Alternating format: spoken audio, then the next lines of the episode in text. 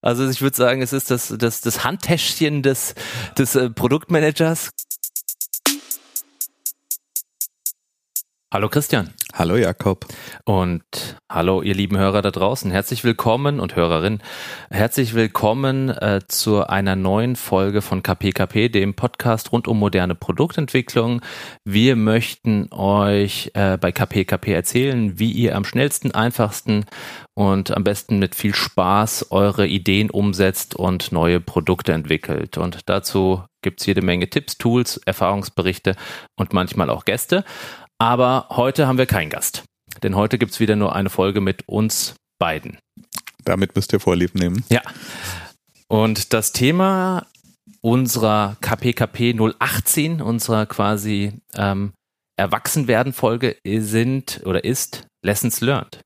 Lessons learned, genau. Also wir haben zum Anlass genommen, dass wir jetzt quasi volljährig an Folgenzahl sind, um mal so ein bisschen zu überlegen, okay, was ist denn eigentlich passiert, seitdem wir den Podcast gestartet haben? Welche Themen haben wir öfter besprochen? Welche Projekte haben wir besprochen?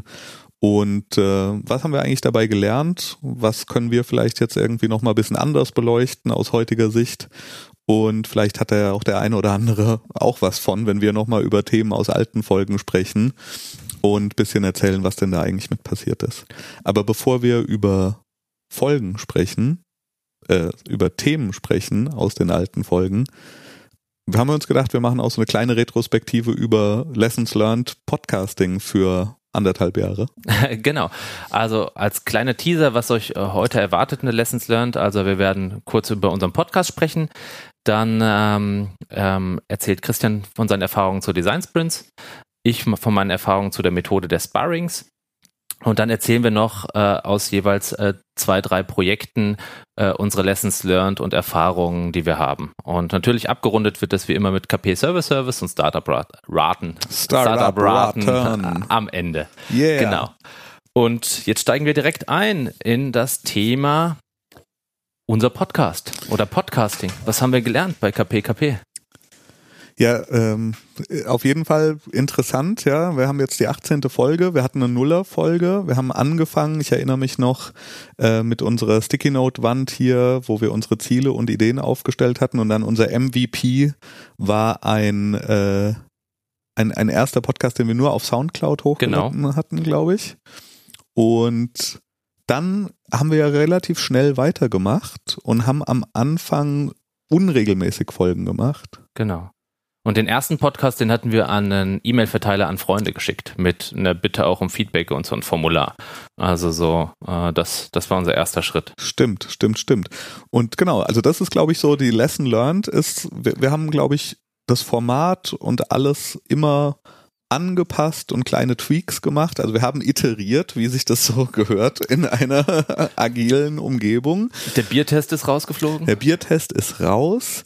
Wir haben rein vom Format her, ich hatte ja gerade gesagt, am Anfang hatten wir irgendwie mal alle 2 Wochen, dann grob alle 2 Wochen, und wir haben einfach gemerkt, dass das für uns relativ schwierig ist, das alles zu planen und zu vereinbaren, und seitdem wir umgestellt haben auf jeden ersten des Monats, was glaube ich jetzt seit ungefähr 6 Monaten ist, haben wir einen richtig guten Sprint-Rhythmus quasi gefunden, der ist zumindest für uns in unserem Setup, wie wir es haben, uns erlaubt, wirklich planbar und gut und stressfrei, was ja auch eins unserer Ziele war für diesen Podcast, möglichst stressfrei diese Folgen zu machen. Also finde ich auch, also eins der essentiellen Learnings ist, dass der regelmäßige Termin, der macht schon viel aus. Also das zu institutionalisieren, das hilft immens bei der Planung, Vorbereitung, aber auch den Hörern halt zu wissen, am 1. erscheint eine neue Folge. Ich kann mich drauf freuen. Ich hoffe, es ist so. Genau, das ist ein Learning, das wir auf jeden Fall haben. Ein anderes Learning, worauf wir auch manchmal ein bisschen angesprochen werden, ist, wir werden ja auch gesponsort. Und wie wir das denn mit unserem Sponsor hinbekommen haben. Ja, also da dürfen wir uns ja natürlich auch nicht zu viel auf die Schultern klopfen, weil das natürlich auch mit Zufall und Glück zusammenhängt. Aber wir haben vielleicht einen Kniff gemacht, den die meisten nicht machen. Also wir haben am Anfang den nichtsahnenden Sponsor eingeführt. Das heißt, selbst in unserer Nuller-Folge und in den ersten Folgen, als wir noch keinen richtigen Sponsor hatten oder keinen offiziellen, haben wir trotzdem Sponsor-Reads gemacht und auf Produkte oder auf Dienstleistungen oder auf Firmen hingewiesen, die wir toll fanden. Und ich glaube, dass das uns vielleicht auch ein bisschen geholfen hat, dann den richtigen Sponsor zu finden. Glaube ich auch. Hallo also, Jimdo. Also das ist wirklich, die Geschichte erzähle ich auch regelmäßig, wenn ich irgendwie Workshops mache oder sonst was. Wir sind da ja wirklich ein bisschen reingestolpert in diesen Hack. Wir hatten letzte Folge Thema Growth Hacking und da hatten wir auch kurz drüber gesprochen. Also wir fanden es einfach relativ lustig, dass ja so viele Podcasts alle irgendwie von der gleichen Matratze gesponsert werden und sonst was und wollten ja wirklich nur darauf hinweisen, dass es coole Firmen in unserem Umfeld oder coole Services gibt. Und ja, das wurde, aus Spaß wurde ernst und ja, jetzt haben wir echte Sponsoren und ich sag mal, das beeinflusst uns in unserem Podcasten an sich jetzt gar nicht so sehr, also das hat jetzt, wir haben ein Interview gemacht, aber ansonsten nehmen wir uns dadurch, glaube ich, keine Freiheit und wir machen jetzt die nichtsahnenden Sponsoren, die sind jetzt heute das, was wir KPKP Service nennen. Stimmt, genau. Dann gibt's noch beim Thema Gäste, glaube ich, da haben wir auch ein bisschen was gelernt, also wir haben ja einmal ein Interview über Remote gemacht quasi, aber unser Learning da ist es doch, dass wir versuchen, die Leute hier vor Ort zu uns zu bekommen. Das hat einmal was mit der Audioqualität zu tun und es gibt einfach nochmal ein anderes Gefühl, glaube ich, zusammen in einem Raum zu sein. Und es gibt noch ein anderes Learning, also da gab es auch eine Nachricht dazu, ich weiß nicht, ob es dir auch aufgefallen ist, Christian, aber ich habe ja auf unserer Webseite auch eine Gästeliste notiert und mir ist aufgefallen, dass wir nur Männer, wie das Heimatministerium als Gäste haben und habe auch kurz drüber nachgedacht und die liebe Anna hatte mir das auch geschrieben und ich hatte ihr auch geantwortet auf Twitter, dass mir das auch schon aufgefallen ist und ich drüber nachgedacht habe, wie das denn kommt. Und um euch das vielleicht so ein bisschen zu erklären, nicht als Ausrede, aber es gibt die Thematik halt, man muss erstmal überhaupt an einen Gast kommen, ja, es gibt ein organisatorisches Thema, ja, dann fällt einem natürlich das Umfeld ein und unser Umfeld, sage ich jetzt mal, ist da, glaube ich, eher von Männern geprägt, die unternehmerisch handeln oder also bis auf meine liebe Freundin, Kollegin Anna Groß kenne ich jetzt so gut oder eng nicht viele Frauen, die unternehmerisch handeln. Ich wünsche mir das mehr oder natürlich auf Events. Und wir haben natürlich bisher unsere Gäste, sage ich mal, eher aus unserem Umfeld oder nahen Umfeld rekrutiert, weil sich das logistisch, terminlich, persönlich und sie auch in irgendeiner Form auch gewillt waren oder gewillter waren, extra zu uns nach Darmstadt zu kommen. Aber wir haben das auf dem Schirm oder wir machen uns da zumindest Gedanken und wir sind da für jede Anregung, jeden Tipp dankbar. Also falls ihr einen spannenden weiblichen Gast habt, der rund um das Thema Gründung, Startup ihr kennt, schlagt ihn uns vor und wenn wir es logistisch, terminlich hinbekommen. Ja, das muss Ziel sein. Habe ich tatsächlich noch nie drüber nachgedacht, bis eben gerade. Ja. Aber finde, das sollten wir machen, weil ich glaube, dass es da auch nochmal auf dieses ganze Thema eine andere Perspektive gibt. Ja? Ja. Die, ich glaube, also vermute Hypothese ist, dass gerade wenn du gründest, dir auch nochmal irgendwie ein anderer Wind entgegenweht, wenn du eine Frau bist, immer noch. Auch, auf jeden Fall. Und leider. Leider. Aber wer wirklich mal, also super. Ja. Also da gibt ja diese eine Anekdote von einer Gründerin, die statt Stephanie immer mit Steph ihre E-Mails unterzeichnet hat und dann mit mehr Einladungen bekam in Pitch-Termine etc. als schlimme Sache. Haben wir noch ein, zwei Sachen, was wir gelernt haben. Tweetmonials fand ich persönlich ein charmantes Format, zu sagen, Feedback einzubinden, das heißt Twitter-Feedback auf dem Blog einzubinden zu jeder Folge. Das ist auch super einfach zu machen. Das hat mir persönlich gut gefallen und ich habe auch das Gefühl, es hat vielleicht auch einen Mehrwert an die Leser. Und bei der Hardware, haben wir da irgendwelche Learnings vielleicht zum Schluss? Wie ist unser Setup? Wo entwickelt sich unsere Hardware-Reise hin? Unsere Hardware im Podcast oder unsere Hardware-Story im Produktbereich? Nee, im Podcast. Im Podcast, ja, das ist tatsächlich für uns, fragen ja immer wieder Leute, wie wir Podcast aufnehmen und was wir tun. Vielleicht können wir das tatsächlich sogar mal verlinken. Haben wir, glaube ich, noch nie gemacht, was wir benutzen. Nee, gell? Okay. Da das immer wieder Leute mal fragen, wir benutzen, am Anfang haben wir direkt auf dem Rechner aufgenommen, was immer mit Voodoo-Besprechungen des Rechners vorher zu tun hatte, zur Vermeidung von Brummgeräuschen und sonst irgendwas. Und seit vielen, vielen Folgen jetzt benutzen wir ein Zoom H6 Aufnahmegerät und billige Headsets, die wir auch einfach mal verlinken können. Ja.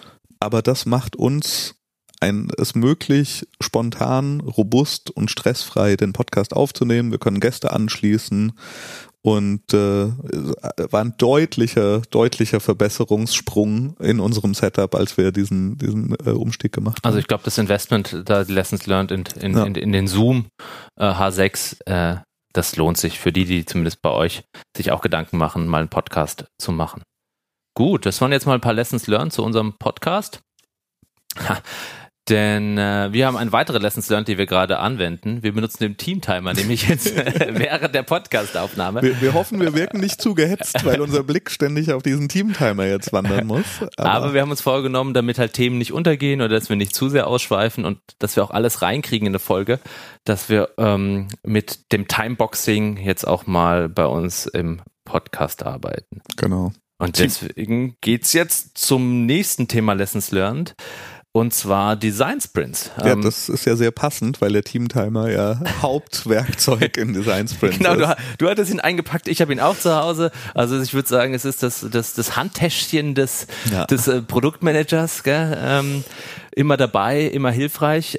Christian, du hast jetzt ein bisschen Design Sprint Erfahrung sammeln können für verschiedene Kunden in verschiedenen Projekten. Gibt's da irgendwelche spannenden Lessons learned? Auf jeden Fall. Also wir hatten in einer Folge relativ früh über Design Sprints theoretisch gesprochen. Mhm. Und irgendwie über die Idee, ich erinnere mich noch, haben wir beide gesagt, ja, wir haben das beide noch nie so wirklich gemacht, aber wäre doch mal ganz spannend. Und ich hatte das große Glück, dass ich mich da ein bisschen mehr mit auseinandersetzen konnte und da immer mehr lernen konnte. Ich war ja bei Jake Knapp, dem Autor des Sprint-Buchs in San Francisco in einem Workshop und habe jetzt eben auch schon mehrere Workshops selbst als Moderator durchgeführt. Und das ganze Design-Sprint-Thema, seitdem wir das vor über einem Jahr zum ersten Mal besprochen haben, ist ja auch an sich massiv nochmal nach vorne gegangen. Also ich glaube auch durch unsere Besprechung. nur dadurch. Ja. Ja. Wir haben das Thema gepusht halt, ja.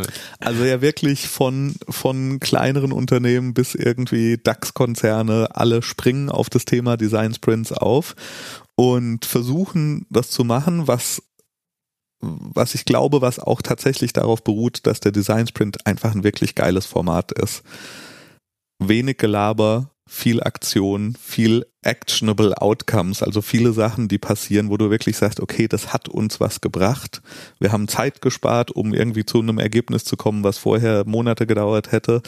Also da passiert wirklich richtig viel Gutes. Ich sehe, wenn ich so ein bisschen rumschaue, natürlich auch so ein bisschen eine Verwässerung oder eine Adaption von Design Sprints. Also prinzipiell niemand sollte sagen, nur irgendwie die reine Lehre ist, man muss es so und so und so und so machen.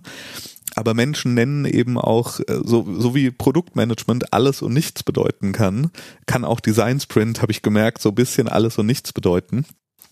Und ich bin weiterhin so unterwegs, dass wenn ich Design Sprints mache, ich sehe auf möglichst echte Prototypen, möglichst echte Tester, möglichst anfassbare Ergebnisse gehe und nicht sage, ja, wir schließen uns mal 5 Tage ein und reden drüber und schreiben möglichst viele Post-its und gucken mal. Ansonsten, was ich echt sagen muss, Lessons learned ist, wenn man Design Sprints anbietet, es ist sehr schwierig, Kunden immer noch davon zu überzeugen, irgendwie 4 oder 5 Tage, sagen wir mal 5 Tage nach dem klassischen Schedule, 4 Tage nach dem Remix-Schedule, den es jetzt so ein bisschen gibt, 4 Tage ein komplettes Team an Leuten zu blocken. Mhm. Und was ich aber trotzdem jedem empfehle, der irgendwie draußen Design Sprints entweder von Agenturen oder von externen reinholen möchte oder Agenturen, die das ihren Kunden anbieten möchten, ändert lieber das Format, sodass ihr dem Kunden sagt, wir machen irgendwie die ersten 3 Tage Design Sprint an 2 Tagen und da müssen aber alle da sein und wir powern durch diese 2 Tage durch und ihr müsst euch nicht um Prototyping kümmern und um User einladen und all diese Sachen kümmern, aber stellt sicher, dass das Team des Kunden oder das Team, mit dem ihr arbeiten wollt, für diese ersten 2 Tage, wo es wirklich darum geht, das Ziel festzulegen, die Fragen festzulegen und eben die Konzepte zu entwickeln und sich auf ein gemeinsames Konzept und ein Storyboard zu committen, dass das einfach im Team passiert, weil es ist wirklich eine Krankheit für Design Sprints, wenn irgendwie Teilnehmer wechseln, und das ist was ich jetzt öfter gesehen habe und das halte ich für kontraproduktiv für das ganze Thema, weil da wird der Design Sprint schlechter, als er sein müsste und kriegt vielleicht eine schlechte Reputation und dem kann man echt entgegensteuern. Ja, also das klingt auf jeden Fall nach einem guten Lessons learned, weil also sowohl zu sagen, jedes Format kann man anpassen natürlich an seine Begebenheiten und schauen, wie kann ich das adaptieren. Aber vielleicht gewisse Grundregeln jedes Formats sind einfach wichtig, ja. Und die Teilnehmer alle an Bord zu haben, das scheint mir schlüssig. Und irgendwie muss es doch möglich sein, wenigstens 2 Tage die Leute reinzubekommen. Ja. Ja, und auch vielleicht noch eine andere Sache. Es wird ja auch so ein bisschen gesagt, ja, Design Sprint kannst du immer machen und kannst du direkt reinspringen. Da bin ich ein bisschen vorsichtig, einfach zu sagen, verwendet lieber vorher nochmal einen halben Tag mit dem Entscheider oder mit dem Product Owner oder wer auch immer da der Treiber ist, um einfach so ein bisschen ein Gefüge zu schaffen und eine Erwartungshaltung zu schaffen, worum soll es denn gehen, weil nichts ist schlimmer, als wenn man irgendwie mit einem weißen Blatt ankommt und sagt, ja, es ist alles offen in alle Richtungen. Es kommt ja immer ein bisschen drauf an, wie weit ist das Produkt schon, die Produktidee schon, ist es was am Markt und ist ein neues Feature oder ist es komplett was Neues. Aber da einfach so ein bisschen aufpassen, der Design Sprint ist ein super Format, aber man braucht auch da Vorbereitung und irgendwie einen Fahrplan, wohin es denn gehen soll. Also ich bin ja auch noch gespannt auf meinen ersten Design Sprint. Bisher war das irgendwie in den Projekten oder haben wir es nicht hinbekommen oder hat sich nicht ergeben. Deswegen freue ich mich auch drauf, irgendwann in den Pool einzutauchen, der Kenner. Genau. Willst du ein bisschen was erzählen? Das ist so eins meiner Hauptthemen gewesen der letzten Monate. Ich höre und sehe von dir immer viel zum Thema Sparrings. Genau. Willst du mal ein bisschen erzählen, was sind Sparrings? Was machst du da? Genau, das ist auch ein Format, also ein spannendes Format, eingeführt von Quäntchen und Glück, die auch mein neuer Arbeitgeber sind, also kurz in eigener Sache. Also hallo alle liebe Quäntchen oder alle meine Quäntchen.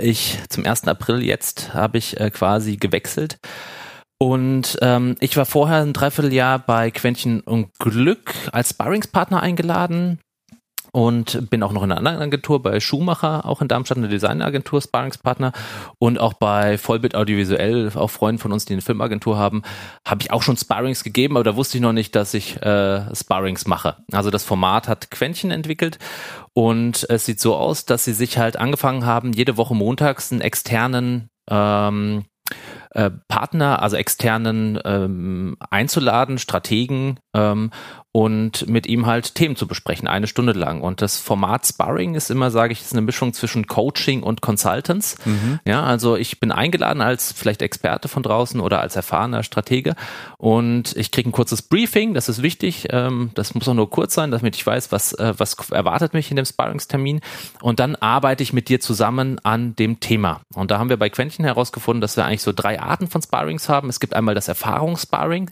also ich würde dich jetzt quasi 1 Stunde lang so ein bisschen zu deinen Erfahrungen in Design Sprints befragen und mir erzählen die Do's und Don'ts und mich quasi mit dem Wissen aufpumpen. Dann gibt es sogenannte Strategiesparrings, wo man zusammen an Fragestellungen arbeitet oder an Vorgehensweisen. Also ich habe vielleicht ein neues Projekt, ich habe dann einen Auftraggeber, ich will einen Workshop ausrichten.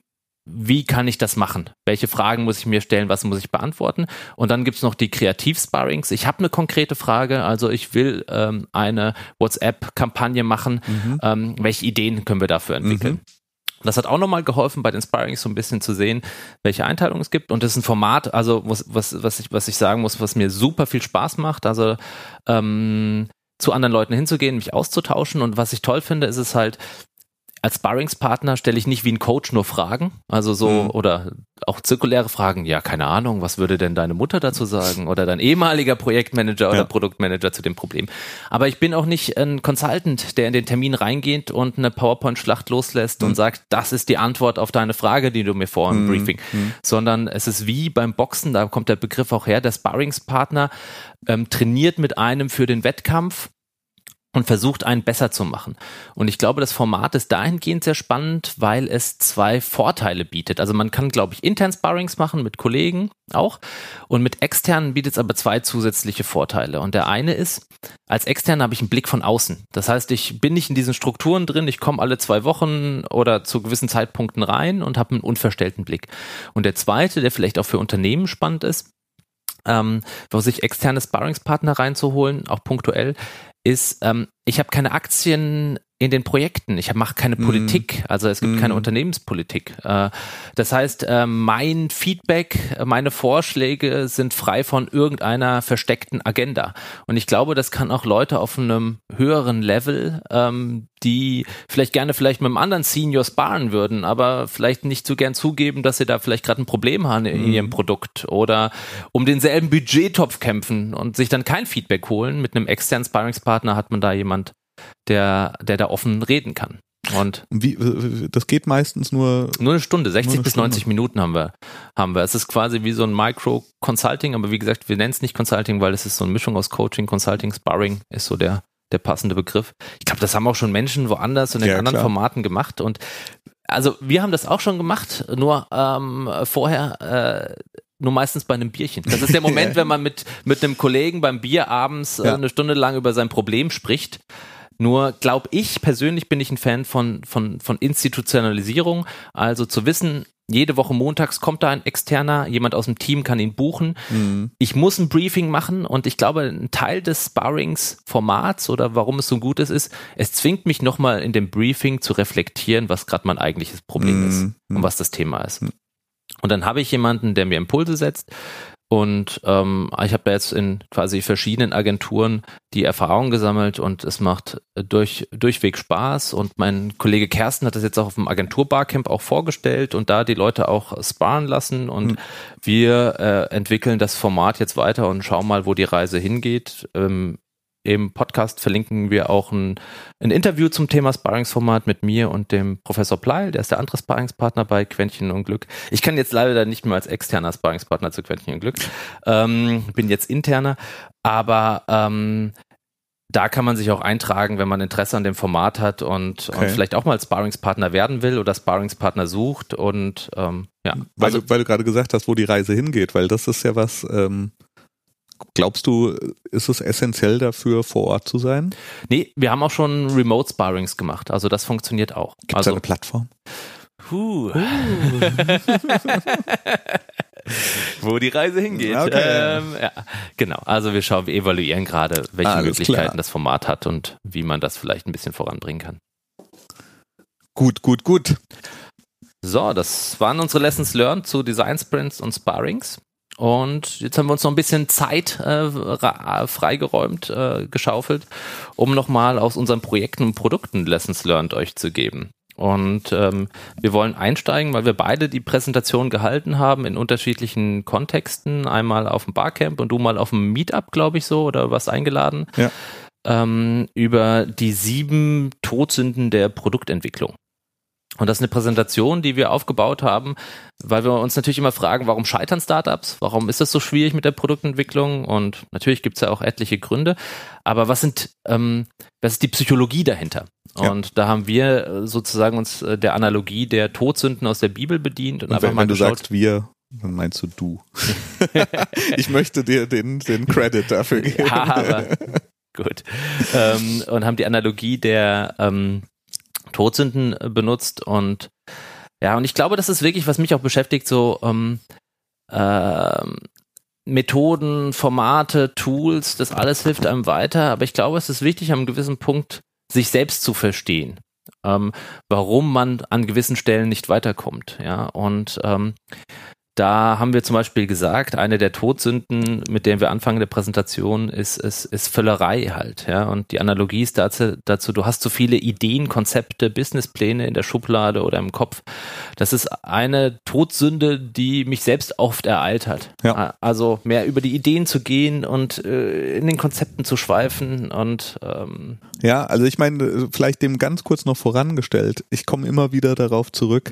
Es gibt ja diese schöne Statistik, schon ein paar Jahre alt, 7 von 10 Produkten scheitern, also oder erfüllen nicht die Business-Erwartungen, ist glaube ich der Euphemismus. Ja. Und dann, da hattest du ja glaube ich auch eine Statistik dazu, auch mal, was heißt das denn, warum sie gescheitert sind, und einfach wirklich diese Todsünden, die kann man da 1:1 ablesen, ja, also der Hauptgrund für das Scheitern von Startups ist eigentlich nicht, dass irgendwie organisatorisch was jetzt schiefgelaufen ist oder sonst was, sondern es gibt kein Problem, das sie lösen, und es gibt kein Market Need. Ja. Ja? Also das ist sowas, und ja, die Völlerei, man hat zu viele Ideen, man hat zu viele Konzepte, man verliebt sich dann vielleicht auch in eine Idee oder also erstmal kann man sich ja schon mal nicht entscheiden, das ist ja schon mal Schritt 1. Also ich glaube, die Völlerei, da geht es ja eher darum zu sagen, okay, irgendwann musst du eine Entscheidung treffen. Ja. Und du musst diese Entscheidung oder diese Idee in irgendwas packen, was du nicht nur abends beim 7. Gin Tonic wir erzählen kannst, sondern du musst in ein Format bringen, was einfach und klar ist. Und deshalb ist ja das Gegenmittel zur Völlerei, was du da vorgeschlagen hast, was ich sehr gut finde, die Lean Canvas. Und dazu haben wir auch Podcast-Folgen. Genau, also fast zu allen Todsünden haben wir eigentlich irgendwie schon gesprochen. Und das weiß gar nicht, ob wir vielleicht müssen gar nicht jetzt alle durchgehen, ihr könnt euch die Präsentation nochmal anschauen, aber ich fand die Todsünde Hochmut immer ganz spannend, ja, weil von der war ich früher auch befallen. Du weißt, was Menschen wollen, du bist ein Genie, du baust schon mal die Lösung, weil du lieber keine Zeit verlieren willst, sind so Schlagworte oder Gedanken, und da ist meine Erfahrung, nein. Ja. Also klar, wenn man an einem Problem arbeitet, das man vielleicht selber hat, ja, dann kommt man ganz gut voran. Aber wenn du an irgendeinem Thema arbeitest, ja, wo du selbst nicht zur Zielgruppe gehörst, dann musst du einfach mit Menschen reden und solltest nicht so viele Annahmen stellen, wie sich Menschen verhalten, und vor allem nicht von dir ausgehen. Ja. Also, ja, und natürlich immer wieder auch ein Thema, auf das ich zurückkomme, und was so eins meiner Lieblingsthemen ist, was du oder was in der Präsentation als Habgier betitelt ist. Habgier heißt, ja, ich mache was, das für alle. Das ist super. Mein Markt sind 7 Milliarden Menschen, denn das Produkt, was ich machen werde, ist so geil. Und es wird schon irgendwie für alle gut sein. Und da auch wirklich, das ist diese Sachen, die Leute sind davon überzeugt, dass sie wissen, was das richtige Produkt ist, und dass sie, ne, werden die anderen schon sehen, und dass das auch jeder kaufen wird und sowieso jeder haben will, und keine klare Fokussierung haben und vorher keine Research machen, nicht validieren und dann noch nicht mal am anderen Ende eine Zielgruppe haben, die klar definiert ist. Genau. Ist leider nicht selten. Und vielleicht passt auch noch zu Habgier ganz, ganz neu rein, auch nicht bereit zu sein, für Learnings zu bezahlen. Mhm. Also zu sagen, ich muss vielleicht am Anfang auch noch nicht Geld verdienen, sondern wie bei der Zappers-Geschichte, die wir schon ein paar Mal erzählt haben, Geld in die Hand nehmen, um in einem Experiment zu bestätigen, dass Menschen Schuhe online kaufen und wie hoch die Retourenquote ist, und dabei drauflegen, aber das in einem geschlossenen Rahmen, ein kleines Experiment zu machen, um einfach zu der Erkenntnis zu gelangen. Ja. Und ja, also ich glaube, die Psychologie ist immer noch ein ganz, ganz großer Faktor und bleibt spannend bei der Produktentwicklung.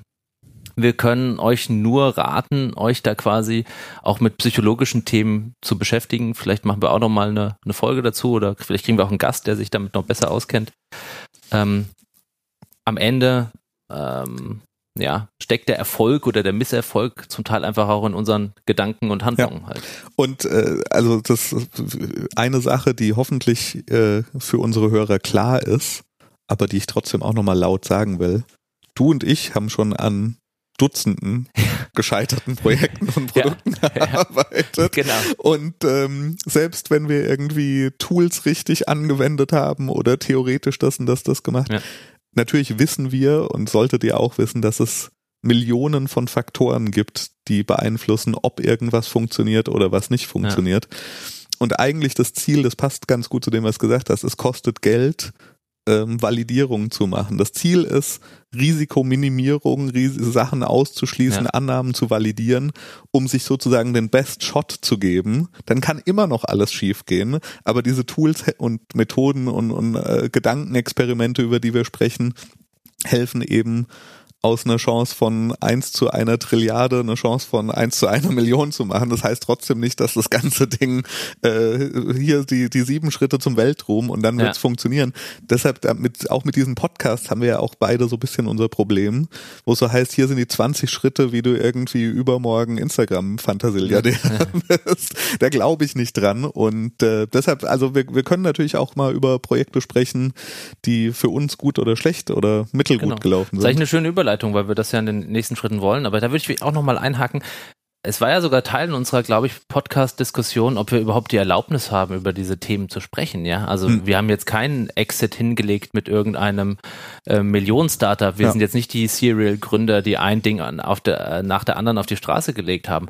Sozusagen, haben wir denn die Expertise oder die Erlaubnis, über Produktentwicklung zu sprechen? Aber ich glaube, das Spannende ist ja, dass man meistens ein bisschen mehr von den Menschen lernen kann, die Fehlschläge gemacht haben oder die Erfahrung gemacht haben oder auch in Teams und Produkten gearbeitet haben, wo Sachen nicht funktioniert hat und das einfacher zu vermitteln ist, als zu sagen, ja, das hat geklappt.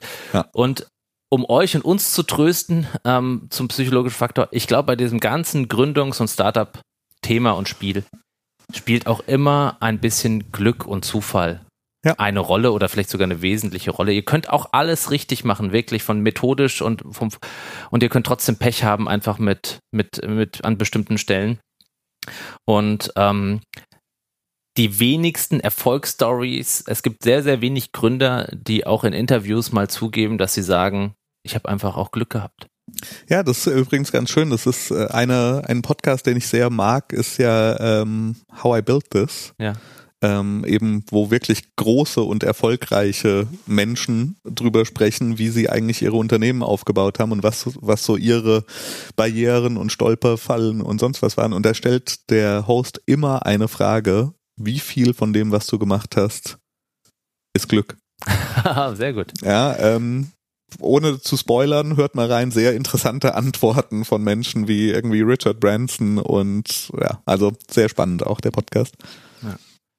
Jetzt haben wir noch ein paar Minuten, um über einzelne Produkte oder Projekte zu sprechen, die wir in letzter Zeit hatten und die Learnings darin. Christian, magst du anfangen oder soll ich? Du, ich kann mal erzählen. Also ich bin ja eigentlich jemand, der sehr stark aus diesem ganzen Tech-Thema kommt. Ja, schon immer haben mich Gadgets fasziniert. Ja. Das Internet, diese Dinge, Gadgets, die mit dem Internet sprechen und so. Und eine Sache haben wir noch nie im Podcast drüber geredet. Für einige Monate hatte ich die fixe Idee in meinem Kopf, dass ich Unterhosen für Männer im Internet verkaufen wollen würde. Ohne Hardware, Gadget, Elektronik. Genau, also das war wirklich, kann ich vielleicht ganz kurz bisschen erzählen. Also meine Hypothese war die, dass es ja eigentlich so ist, gerade Männer, wenn sie einmal etwas gefunden haben, gerade an Kleidungsstücken, Zahnpasta, Shampoo, was auch immer, Männer haben ja eine extrem hohe Produkttreue dann. Mhm. Das war so eine Sache, die ich festgestellt habe. Und ja, also ich bestelle teilweise auch Kleidung im Internet, weil ich weiß, wenn das mir gut gefällt, kann ich irgendwann in meine E-Mails gehen und in die Bestellbestätigung und genau die gleiche Hose nochmal bestellen. Und wenn ich es irgendwo im Laden gekauft habe, weiß ich nicht mehr, wie die heißt und gibt's nicht mehr und sonst was. Und hatte eben diese fixe Idee, Unterhosen zu machen, die aus einem besonders weichen Material sind, was auch eine Nachhaltigkeitskomponente hat und einfach zu sagen, okay, das richtet sich so an den modernen Mann, der irgendwie Bock hat auf sehr bequeme, gute Sachen, die er auch direkt im Internet zum fairen Preis bezieht, also Premium Basics, sage ich mal. Mhm. Und hab da auch relativ viel schon so, auch um das Ganze, gerade bei so Mode- oder Fashion-Themen ist natürlich auch Brand und alle Sachen darum, hab mir da schon einige Gedanken gemacht und sonst was. Aber da ist natürlich dann doch wieder eine Hardware-Komponente bei dem Ganzen, weil diese Unterhosen wollen natürlich auch gemacht werden und produziert werden. Und das Besondere bei dir, also ich hoffe, ich nehme es jetzt nicht vorweg, du hast ein spezielles Material gefunden gehabt, gell? Genau, also das Material ist jetzt auch gar nicht so super crazy. Also es gibt auch andere Unternehmen, die dieses Material verwenden, was eben aus einer Holzfaser hergestellt wird, aber halt super weich ist. Und andere Hersteller, die machen halt nicht so viel damit, weil sie dann quasi ihre ganze Baumwoll-Story torpedieren würden. Also wenn Schießer heute sagt, wir machen jetzt nur noch auf dieses Material und sagen, wie toll das ist, dann können sie ihren ganzen Baumwollzeug wegschmeißen. Genau, und habe dann eben versucht, dieses Material zu finden, habe versucht erstmal mit dem Lean-Startup-Gedanken zu sagen, okay, was ist die kleinste Investmentsumme, die ich tätigen muss, um überhaupt erstmal ein Produkt zu haben, mit dem ich validieren kann. Ja. Und das ist natürlich extrem schwierig. Und da ist es dann irgendwie auch schon zum Teil so ein bisschen ins Stolpern geraten, weil egal mit wem du sprichst, da sagt halt keiner, ja klar, ich nähe dir mal 10 Unterhosen, die du mal irgendwie vertesten kannst und irgendwie dann iterieren wir da drauf, sondern du musst Commits machen, die halt in die Tausender und Zehntausender gehen, um da irgendwo in einen Rahmen reinzukommen, der überhaupt funktioniert. Ich habe mich committed, ich hatte schon bestellt. Du hattest schon bestellt, stimmt. Ja.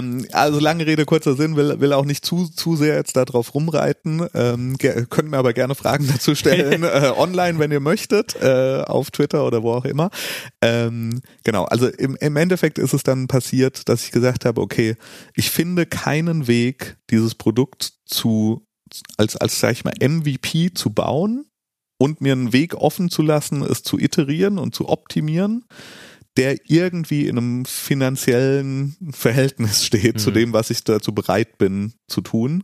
Ja, und habe dann auch leider, hatte dann einen Produzenten, mit dem habe ich mich zwar über die Stückzahlen und so ganz gut genähert, der hat dann aber die Qualität nicht so hinbekommen, wie ich mir das vorgestellt habe, und dann wäre es doch wieder in diesen riesigen Betrag und Commit gegangen.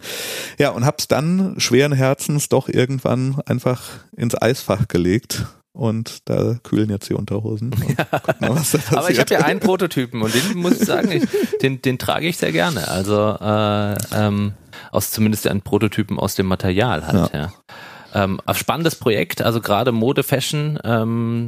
Ich fand es immer da spannend, als du mir die Sachen gezeigt hast zum Thema Positionierung, Branding, ja, was ja natürlich entscheidend ist. Aber auf der anderen Seite zu sehen, welche Herausforderungen bei der Produktion sind. Klar. Ja. Das ist natürlich bei digitalen Produkten alles, sage ich mal, viel, viel, viel einfacher. Ja. Aber wie schon unsere Hardware-Folge, sobald man in die stoffliche Welt geht, im wahrsten Sinne des Wortes, wird es echt schwierig. Ja, und da summieren sich nochmal die Learnings. Sehr gut. Also was heißt sehr gut, aber so viel dazu. Vielleicht kommt's ja nochmal aus dem Alsfach raus. Ja. Möchtest du mal über ein Projekt von dir sprechen? Ja, und zwar nämlich das, was mich so das letzte halbe Jahr beschäftigt hat, bei meinem quasi jetzt gerade alten Arbeitgeber bei Ions4S haben wir im Lab an einem Produkt gearbeitet und das eigentlich auch nach den Lean Startup Prinzipien, die wir hier im Podcast besprechen. Das ganze Ding heißt carmacar und es ist eine Web-App, die sich an Autofahrer richtet. Also Zielgruppe sind Autofahrer in Städten, die mal ab und an Probleme rund um ihr Auto haben. Und zwar zum Beispiel, wenn das Auto im Halteverbot steht, weil jemand umzieht oder die einen Defekt am Fahrzeug haben oder die was im Auto vergessen haben oder die einen Parkplatz oder eine Einfahrt blockieren. Ja? Diese Menschen oder die Autofahrer können ja nicht erreicht werden. Also und jemand will dich erreichen und dich auf etwas hinweisen, ein Problem mit deinem Fahrzeug, und wir haben uns eine Lösung überlegt, dass sich Menschen halt mit ihrem Fahrzeug per Kennzeichen und Mobilfunknummer registrieren können. Sie legen sich dann ein Kärtchen oder ein Aufkleber, also ins Auto oder einen Aufkleber, und da über die Webseite kann man dann einfach über das Kennzeichen jemanden kontaktieren mit festgelegten Nachrichten, da gibt's spannende juristische Details auch, es geht jetzt auch zu weit, aber man kann dann jetzt sagen, hey, ich gebe dein Kennzeichen ein von deinem Auto, Christian, und du blockierst da irgendwie gerade meine Einfahrt, und du kriegst dann sofort eine SMS und kommst hoffentlich heraus und sagst dann, oh, sorry, war ein Versehen. Aber du siehst nicht, nur nochmal zur Klärung, du siehst nicht, wem dieses Kennzeichen gehört, sondern du kannst einfach sagen, hier Typ, dem dieses Kennzeichen gehört, hier ist was, und der bekommt dann den Kontakt, und dieser Mittler zwischen den beiden ist das, was carmacar macht. Genau, ne? Wir sind die Vermittler, und es ist anonym und sicher und kostenlos, und das ist die Idee dahinter, und wir haben das jetzt quasi bei meiner Beteiligung noch bis zur Beta-Phase geschafft. Das heißt, das Produkt ist jetzt online als Beta-Phase. Wir suchen die ersten Nutzer und Erfahrungsberichte, und da waren die Learnings auch sehr, sehr spannend. Also wir waren mit dem Produkt auf 10 Usability-Tests, und etliche meiner Annahmen, die ich im Kopf habe, haben sich dadurch geändert. Uns haben Menschen Use-Cases vorgeschlagen, an die wir gar nicht gedacht haben. Sie haben uns von ihren Erfahrungen berichtet. Aber spannend ist zu sehen, halt die Problembestätigung habe ich mir immer auf Facebook geholt. Ich habe dann in der Facebook-Darmstadt-Gruppe einfach immer alle Postings gesammelt rund um Fahrzeuge. Wer blockiert hier meine Einfahrt? Oder kennt jemand den Fahrzeughalter? Hier ist das Auto kaputt. Und das ist Und die ursprüngliche Idee ist quasi entstanden, als mich ein Freund besucht hat, weil er hatte nämlich beim Parken ein Auto angedotzt und kam dann völlig aufgelöst zu mir hoch und sagte, was soll ich jetzt machen? Das war auch noch das Auto seiner Frau halt, also doppelter möglicher Ärger. Und dann schaute ich raus und sah, dass das das Auto eines unserer gemeinsamen Freunde ist, der in der Nachbarschaft wohnt. Ich habe ihn angerufen und konnte es direkt lösen. Und ich habe mich aber gefragt, wie macht man es denn sonst dann? Ja. Und das bleibt natürlich der offizielle Weg immer über die Polizei, aber die meisten denken vielleicht in so einer Situation nicht dran oder haben Hemmungen und schauen sich natürlich auch das beschädigte Auto an. Ja. Und da ist die Hoffnung, dass vielleicht mit dem carmacar-Aufkleber, mit dem Kärtchen, das sich vielleicht dann als Lösung durchsetzt. Und da gibt es jede Menge Hypothesen, und wir sind jetzt gespannt, wie diese Lösung, also der aktuelle Stand wäre, wir wollen schauen, ob dieses MVP ein Problem-Solution, Problem-Solution-Fit glauben wir zu haben, und schauen jetzt, wie die Nutzung ist und ob das MVP in der Form, wie wir es jetzt gebaut haben, auch genügend Nutzer findet. Ja, also direktes Feedback dazu. Ja, ich habe mich auch für die Beta registriert. Super Service. Das Problem wird auch da so ein bisschen sein, Awareness zu schaffen, weil es ist ja ein Produkt, was du quasi nur in Ausnahmefällen, also an 364,8 Tagen im Jahr habe ich keinen Problem, was dieses Produkt ist. Also bin ich gespannt, bin ich sehr gespannt. Es ist so ein bisschen, ich habe es ja gesagt, es ist diese Art eine Versicherung, so ein bisschen, eine Option, und ich glaube, es braucht auf jeden Fall, also es gab auch etliche Marketing-Ideen in der Schublade, es braucht halt auch schon mehr Marketing, um das bekannter zu machen. Und dann lösen sich wieder vielleicht Themen, und das ist auch so eine Erfahrung, die ich gemacht habe, also und wir hatten das ja auch mit dem Growth Hacking mit dem Thomas in der letzten Folge. Es reicht nicht nur irgendwie ein gutes Produkt zu bauen, sondern zum Lean Canvas oder zum Business Model Canvas gehört auch der Kanal, das Marketing und sich da auch die Strategien zu überlegen, wie kann ich das machen, und auch mit schlankem Geld, und manchmal scheitern die Stellen dann da. Aber wenn jetzt mehr Leute davon wüssten oder ich sie erreichen könnte, dann oder eine bestimmte Schwelle. Aber deswegen also vollkommen passendes, treffendes Feedback. Also da bin ich auch gespannt, wie die Reise weitergeht, und hoffe, es in irgendeiner Form noch begleiten zu können. Okay. Das war jetzt ein kurzer Überblick über Projekte, an denen wir gearbeitet haben. Mal mehr, mal weniger erfolgreich. Wie gesagt, ihr könnt auch gerade carmacar natürlich mal auschecken.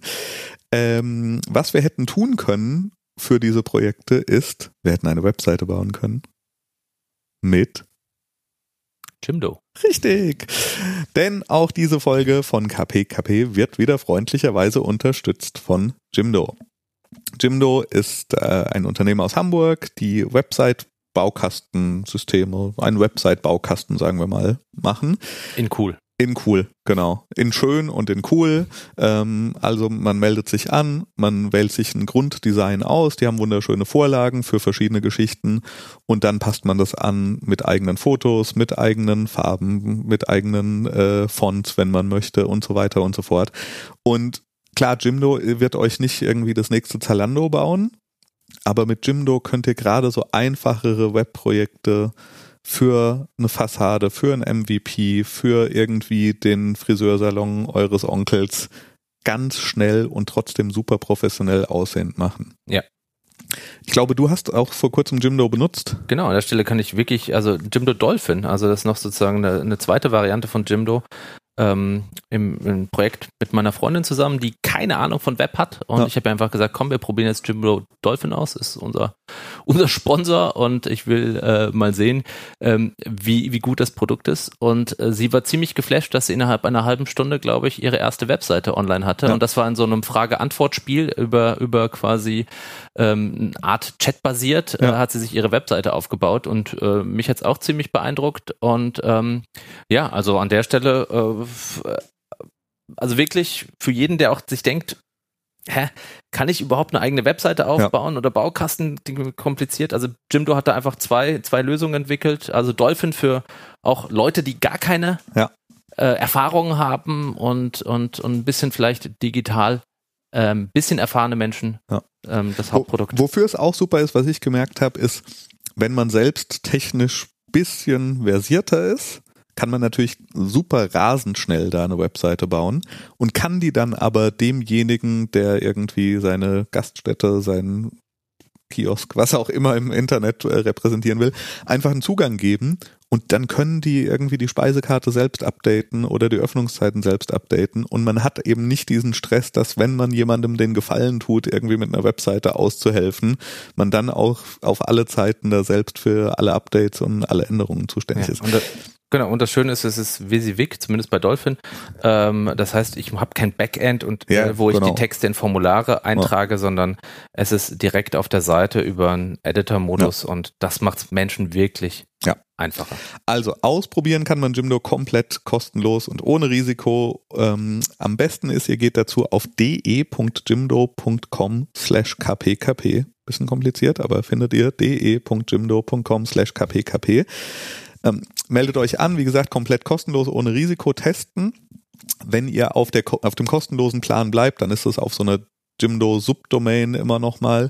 Wenn ihr dann aber upgradet und den Code KPKP 2018 verwendet, dann bekommt ihr 20% Rabatt auf das erste Jahr für das Pro-Paket und das Business-Paket. Beim Pro-Paket zum Beispiel sind das dann 4 Euro im Monat, die das noch kostet. Und also da ist Hosting und alles eben natürlich mit drin. Also von daher, wir freuen uns, wenn ihr das mal ausprobiert. kpkp2018.de, jimdo.com/kpkp. Vielen Dank für die Unterstützung.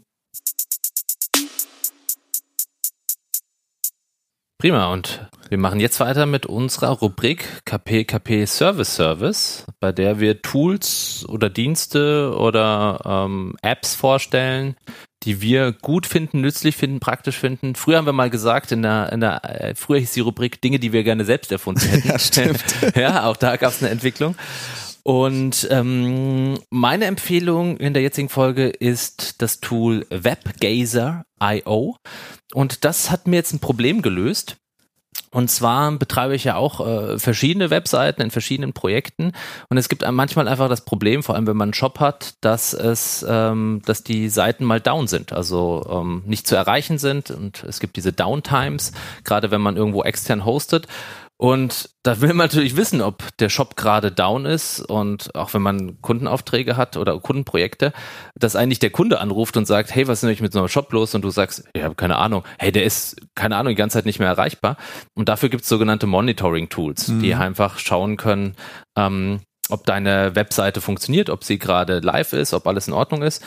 Und die waren mir persönlich bisher zu kompliziert oder zu teuer. Und jetzt habe ich halt ein kostenloses Tool entdeckt, WebGazer.io, und das hat jetzt auch schon ein paar Mal Alarm geschlagen bei einem Projekt, und das war ziemlich entspannt. Ich habe dann eine E-Mail bekommen, hey, dein Shop ist offline, und 13 Minuten später, dein Shop ist wieder online, und es ist super einfach zu benutzen. Man muss nur die Domain eintragen, Konto einrichten, Domain eintragen, die man überwachen lassen will, und dann weiß man, ob der Shop down ist oder nicht. Man kann sich per E-Mail oder per Slack benachrichtigen lassen. Das Ding ist noch, glaube ich, recht am Anfang, und in der Umfrage habe ich gerade noch mit angegeben, welche Features ich mir wünschen würde, und also mich hat's überzeugt. Cool. Alle 5 Minuten schauen die drauf, ne? Mhm. Das ist cool. Ja, also, und ich glaube, wenn man jetzt kein kritisches Business hat, dann verliert man auch in den 5 Minuten nicht so viel. Ja. Sehr cool. Ich habe diesmal was dabei, was noch kein Produkt ist oder kein fertiger Service ist. Und die KPKP-Hörer können vielleicht einfach da auch mal eher ihre Feedback anbringen. Und zwar ein guter Freund von mir, praktisch mein ältester Freund, hallo Tobi, hat QR-Signup.com gebaut. QR-Signup.com, er hat das eher so aus einer technologiegetriebenen Sicht gebaut, versucht das Problem zu lösen, dass man hätte ja gerne, dass User sich für irgendwas anmelden. Sei es jetzt irgendwo draußen, bei einer Messe, sich für einen Newsletter anmelden oder für irgendeinen Service registrieren, sonst was. Und das geht schon, aber so richtig gut und einfach und schnell ist das alles bis heute nicht. Und er hat einen Service gebaut, der trotz des Flowcharts sollte man einen QR-Code benutzen und beide Pfeile gehen zu No auf QR-Code basiert, weil gerade jetzt mit iOS 11, jeder hat einen QR-Code-Reader in seiner Kamera-App fest eingebaut. Das weiß nur nicht jeder, aber bauen wir jetzt mal drauf auf. Er hat einen Service gebaut, der unfassbar schnell und komfortabel ist, um einen User-Account anzulegen. Das heißt, man sieht einen QR-Code, man kriegt ja dann diesen Toast in iOS oder bei Android ist das ja eh schon immer drin. Der macht eine E-Mail auf, da drückt man einfach nur auf Senden. Und wenn man dann nochmal eine Verification-E-Mail ein paar Sekunden später bekommt, muss man diese wiederum auch nur öffnen und keinen Link klicken und nix und hat binnen, sage ich mal, 10 bis 20 Sekunden einen verifizierten Account mit seiner E-Mail-Adresse für einen Service. Ja. Also ich habe es vorhin ausprobiert, Christian hat es mir gezeigt, ich habe wirklich mit meiner Foto-App in iOS auf den QR-Code, den er mir hingehalten hat, draufgehalten, dann kam die Benachrichtigung in der Foto-App, hey, willst du was E-Mail öffnen? Genau, ja. Du willst E-Mail öffnen. Dann war schon eine vorgeformulierte E-Mail quasi für die Registrierung bei diesem Service mit der E-Mail-Adresse, die in meinem Postfach angegeben ist. Ich musste nur auf Senden drücken und danach kam die Bestätigung und ich war registriert quasi. Und der Flow war ziemlich komfortabel und jetzt ist die spannende Frage, in welchen Use Cases, in welchen Business Cases das erleichtern kann. Ich sehe es, glaube ich. Ja. Wir hatten darüber vorhin diskutiert, bei Messen, Veranstaltungen, wo man Leute damit schnell für seine Newsletter oder registrieren kann. Aber vielleicht haben unsere Hörer noch andere Ideen. Genau. Also schaut es euch mal an unter qrsignup.com. Was ich auch echt cool dran finde, ist dieses grässliche Login with Facebook und Login with Google, was heute ja tatsächlich oft das komfortabelste ist, was man aber nicht machen sollte. Aber es ist, und das ist genauso komfortabel, aber es ist eben nicht diese Abhängigkeit von irgendwie Facebook oder Google als Login-Provider. Also schaut es euch mal an. Schreibt uns oder direkt auf der Webseite könnt ihr auch Tobi schreiben, wenn ihr Fragen habt, wenn ihr Ideen habt für Use Cases, ob man das irgendwie anpassen könnte für das, was ihr machen wollt. Also ein ganz, ganz frischer Service, den wir haben. Der frischeste, glaube ich. Und ja, wir freuen uns, wenn ihr euch das mal anschaut. Cool. Wunderbar. Und jetzt sind wir auch schon in unserer Lieblingsrubrik Startup-Rat. Hatten wir die eigentlich von Anfang an? Ja, gell, oder? Startup-Raten hatten wir, glaube ich, von Anfang an. Ach, das ist schön. So ein bisschen. Ich glaube, das ist wirklich eine Konstante unseres Podcasts. Ich habe ja wirklich manchmal Angst, dass Leute vielleicht unseren Podcast nur wegen Startup-Raten hören. Und deswegen packen wir es auch ganz ans Ende halt, damit ihr noch den anderen Scheiß auch noch mitbekommen müsst. Auch oder keine Kapitelmarken. Ja, keine Kapitel. Vielleicht sollten wir es randomisen und in jeder Folge Startup-Raten an eine andere Stelle packen. Ja? Also, Christian, willst du zuerst oder soll ich zuerst? Komm, ich gebe dir eins. Ja, oh Gott, gib mir eins. Pass auf, ich gebe dir ein Startup, was ich gefunden habe über die Suche Absurd Startups. Und das Startup, muss ich sagen, gibt es auch unter diesem Namen nicht mehr, aber es gibt es trotzdem noch. Und das Startup heißt Singled Out. Singled Out. Ja, natürlich ist Startup-mäßig wurde vergessen, also Singled Out. Genau. Welches Problem löst Singled Out? Ich stelle mich ja noch für letzte Woche, als ich mit Cannabis oder so, keine Ahnung, völlig daneben lag. Singled Out. Ja, also, welches Problem löst Singled Out?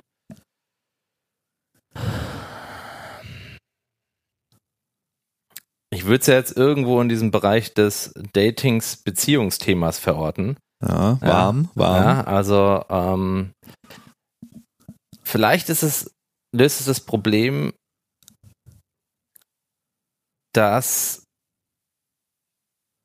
ich mit diesem Tool nicht nur auf Facebook, sondern überall anzeigen kann, dass ich kein Single mehr bin. Keiner mehr bist, okay. Ja. Okay. Ja, also das sich ausgesingelt. Outsingeln, ja, ist der Fachbegriff aus der Dating-Sprache dafür.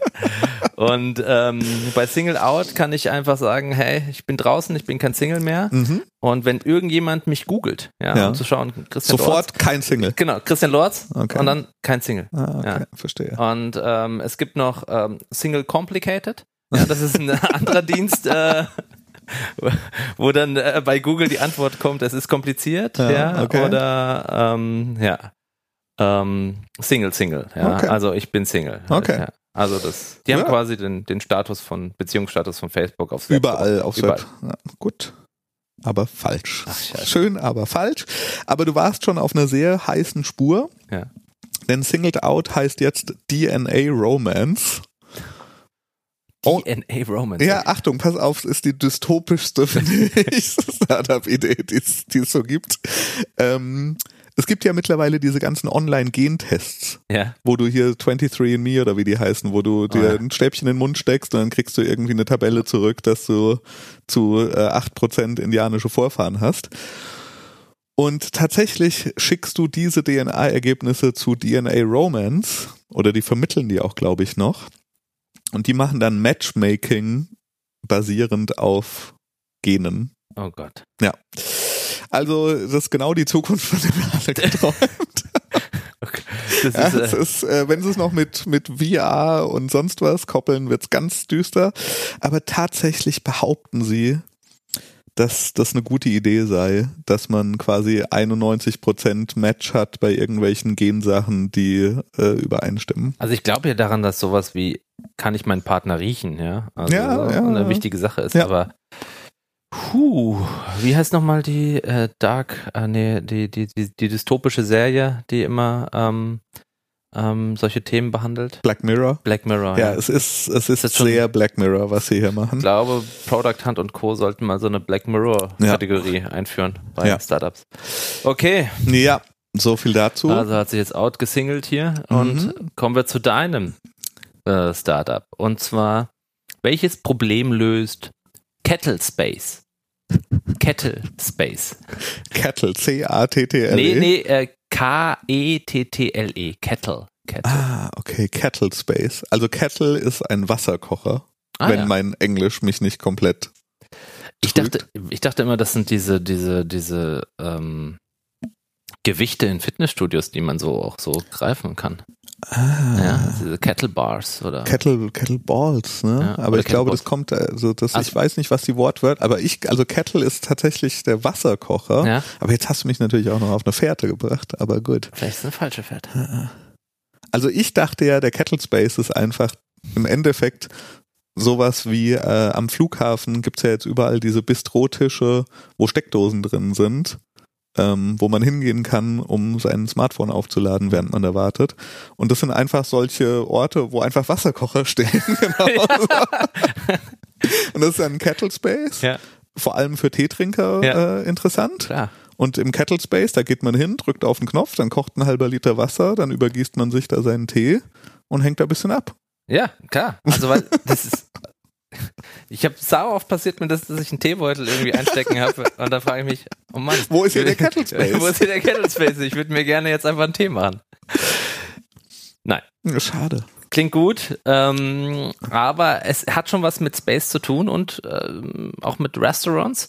Und zwar Kettle Space ist ein Coworking Space inside of restaurants during their downtime. Also während Restaurants geschlossen haben, bieten die scheinbar die Möglichkeit an, die Schließzeiten von Restaurants, also das Restaurant in der Zeit, zu einem Coworking Space zu verwandeln. Okay. Also wenn ich jetzt zum Beispiel in New York nur ein Restaurant abends habe, also das abends öffnet, bis in die Nacht, dann könnte ich tagsüber mit dem Angebot da aus meinem Restaurant einen Coworking Space machen. Schlecht beleuchtet, mit Dunstabzugshauben, Duft. Das ist Ich hoffe, Sie haben eins weitergedacht. Halt, ja. Also. Ich schaue es mir auf jeden Fall an, aber genau. Spannend. Kettle Space is New York City's most convenient collaborative network of workspaces inside of restaurants during their downtime. Verrückt. Ja. Cool. Alles klar. Ja, das war's mit Startup-Raten und das heißt auch, das war's mit dieser Folge von KPKP, oder? Lessons learned, ja. Wir haben jede Menge Sachen gelernt und vielleicht euch daran teilhaben lassen. Was Kettle heißt. Und genau, wir freuen uns wie immer von euch zu hören auf den Plattformen eurer Wahl, außer Facebook. Das wird ab jetzt komplett ignoriert. Nee, Moment, wir sollten Facebook feiern, weil dann passiert das, was wir bei Snapchat. Ach stimmt, genau. Facebook, glauben wir ganz stark, dass die aus dieser Krise mit Cambridge Analytica erstarkt herausgehen werden. Und nächstes Jahr richtig durch die Decke. Ironie. Und genau, nee, aber wir freuen uns natürlich von euch zu hören.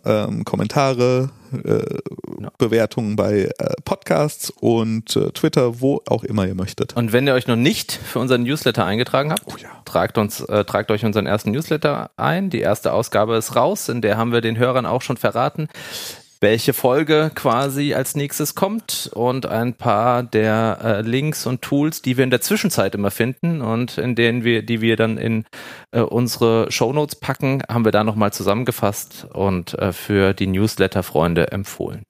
Lesenswert. Sehr, sehr schön. Alles klar, dann bis zum nächsten Mal. Bis bald. Tschüss.